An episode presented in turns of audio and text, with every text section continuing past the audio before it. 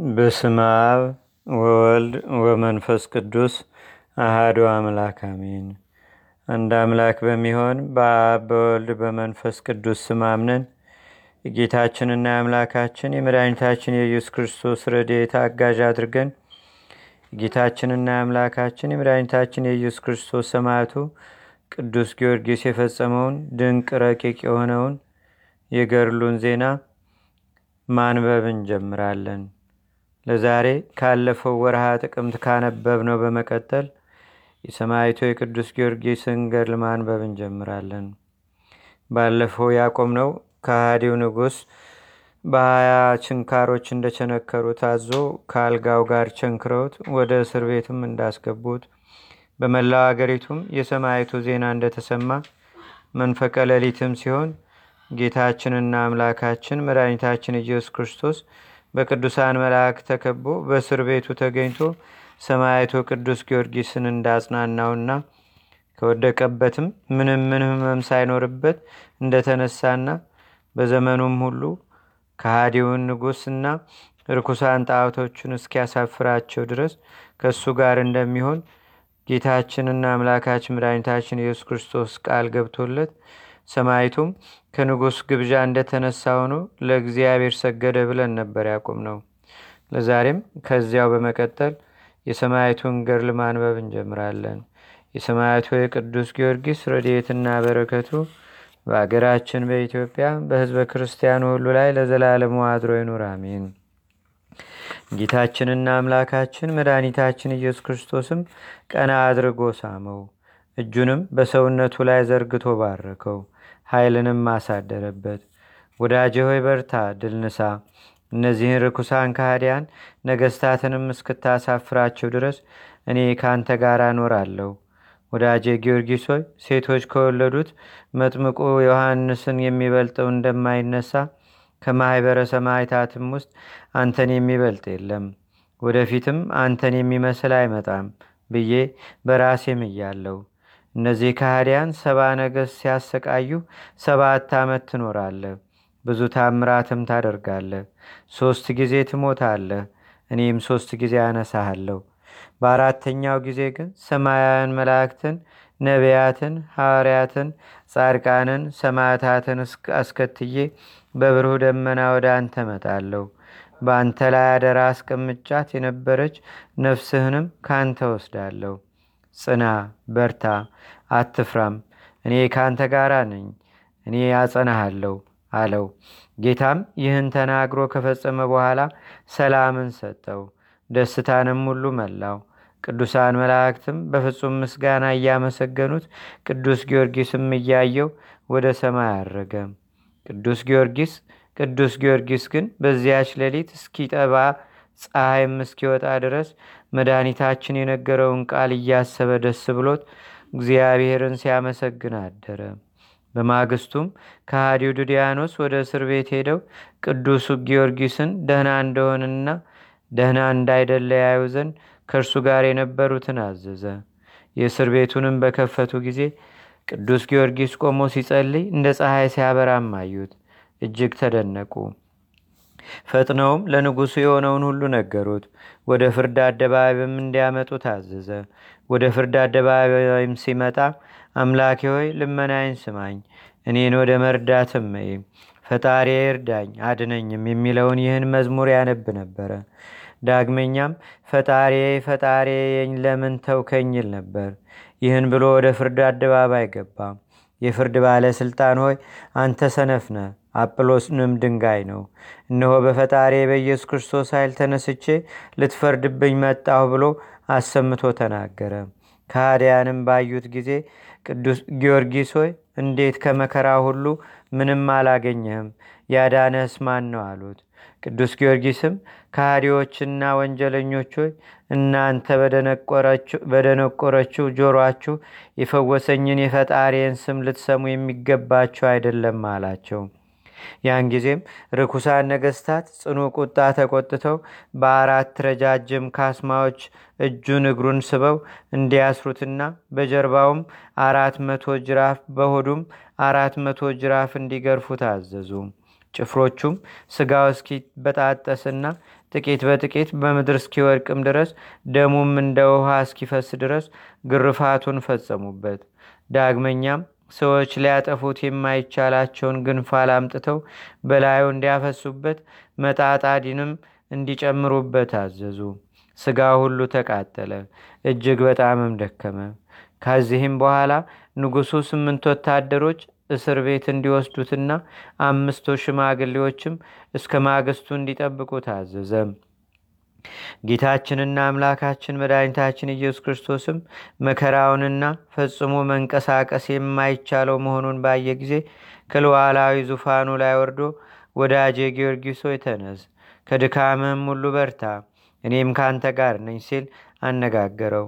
ጻድቁም ተነሳ። ጌታችን ኢየሱስ ክርስቶስ እጁን ዘርግቶ ሰውነቱን ሁሉ ዳሰሰው፣ ከህማሙም ፈወሰው። ከዚህ በኋላ ሰላምን ሰጥቶት በፍጹም ምስጋና ወደ ሰማይ አረገ። ቅዱስ ጊዮርጊስም ፀሐይ እስተወጣ ድረስ መላ ሌሊቱን በእስር ቤት ውስጥ ያመሰግን ነበር። ይጠብቁት የነበሩ ወታደሮች ግን ከመፈወሱ የተነሳ አደነቁ፣ ለንጉሱም ነገሩት። ዱዲያኖስም ይህን በሰማ ጊዜ በዓለሙ ሁሉ የክርስቲያንን ስራ መፍታት የሚቻለው አዋቂ ባለ መድኃኒት በእናንተ ዘንድ እንዳለ ወደ እኔ ይምጣ። እኔም መቶ ምዝምዝ ወርቅ ሁለት መቶ ምዝምዝ ብር ከዚህም ሌላ የተመኘውን ሁሉ ሰጠዋለሁ በመንግስቱም ሁለተኛው ባለ ማዕረግ ይሆናል የምትል ደብዳቤ ጽፎ ሰደደ። ዱዲያኖስም ይህንን ደብዳቤ በየሀገሩ በሰደደ ጊዜ አትናሲዮስ የሚባል ታላቅ የሥራይ መምህር መጣለት። ንጉሱንም ጌታዬ ሺህ ዓመት ያንግስ ይህን ጊዮርጊስ የተባለውን ሰው እዘዘው በፊቴ የሚያደርገውን ያድርግ የእርሱም መድኃኒትን ይፈተዋለሁ አለው።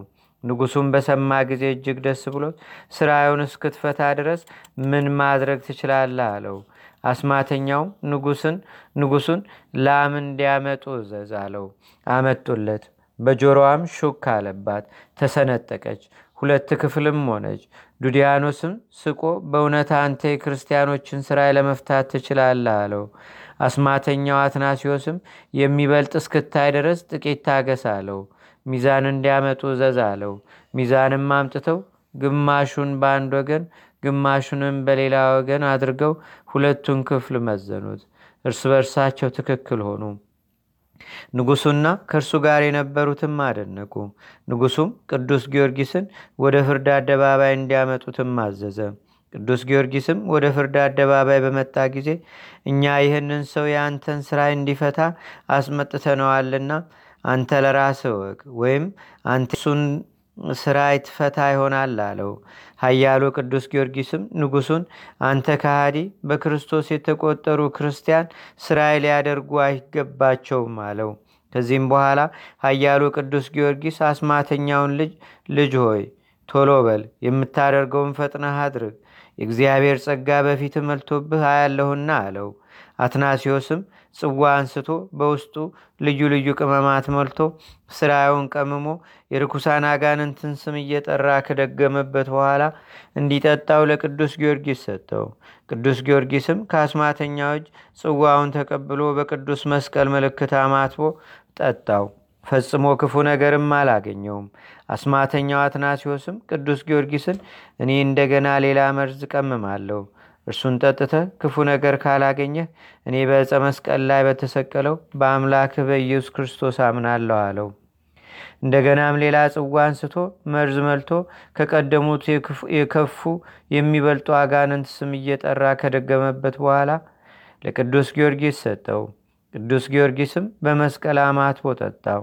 ፈጽሞ ህማምም አላገኘውም አትናሲዮስም ከቅዱስ ጊዮርጊስ እግር በታች ወደቀና ሰገደለት። ነፍሴን ታድን ዘንድ የመንግሥተ ሰማያትንም በር እንዲከፈትልኝ አንተ በምታመልከው በክርስቶስ የምትሰጥ ማይተብም ጥምቀትን ትሰጠኝ ዘንድ ኃጣንን ሁሉ ሊያድን ወደ ዓለም በመጣው በኢየሱስ ክርስቶስ አምልሃለሁ አለው። ቅዱስ ጊዮርጊስም እምነቱን ባየ ጊዜ ምድርን በእግሩ ረገጠ ያን ጊዜም መዓዛው እጅግ የሚያስደንቅ የውሃ ምንጭ ፈለቀ ቅዱስ ጊዮርጊስም በለሆሳ አጸለየ ያን ጊዜም ሐዋርያው ቅዱስ ቶማስ መጣና አትናሲዮስን አንድ አምላክ በሚሆን በአብ በወልድ በመንፈስ ቅዱስ ስም አጠመቀው። አትናሲዮስ የኃጢአቱን ስርየት አገኘ። ከዚህ በኋላ ሐዋርያው በህቡ ሰላምታ ሰጥቷቸው ከእነርሱ ተሰወረ።